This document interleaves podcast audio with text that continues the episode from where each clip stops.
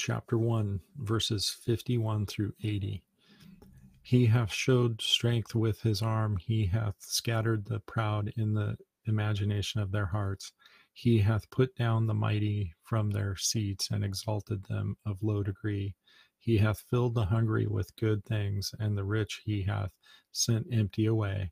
He hath hoplin his servant Israel in remembrance of his mercy, as he spake to the our fathers to Abraham and to his seed forever. And Mary abode with her about three months and returned to her own house. Now Elizabeth's full time came that she should be delivered, and she brought forth a son. And her neighbors and her cousins heard how the Lord had showed great mercy upon her, and they rejoiced with her. And it came to pass that on the eighth day they came to circumcise the child, and they called him Zacharias after the name of his father. And his mother answered and said, Not so, but he shall be called John. And they said unto her, There is none of thy kindred that is called by this name. And they made signs to his father how he would have him called.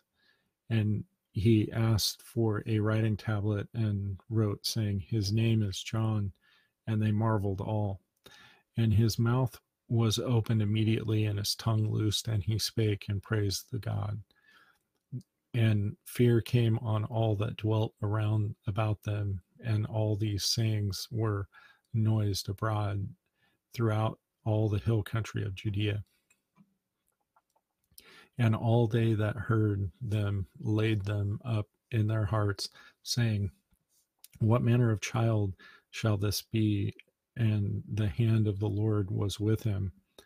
And his father Zacharias was filled with the Holy Ghost and prophesied, saying, Blessed be the Lord God of Israel, for he hath visited and redeemed his people, and hath raised up an horn of salvation for us in the house of his servant David, as he spake by the mouth of his holy prophets, which have been since the world began, that we should be saved from our enemies and from the hand of all that hate us, to perform the mercy promised to the, our fathers and to remember his holy covenant, the oath which he sware to our father Abraham, that he would grant us that we, being delivered out of the hand of our enemies, might serve him without fear, in holiness and righteousness before him all the days of our life. And thou, child, shalt be called the prophet of the highest, for thou shalt go before the face of the Lord to prepare his way, to give knowledge of salvation unto his people by the remission of their sins, through the tender mercy of our God, whereby the day spring from on high hath visited us, to give light to them that sit in darkness and in the shadow of death to guide our feet into the way of peace.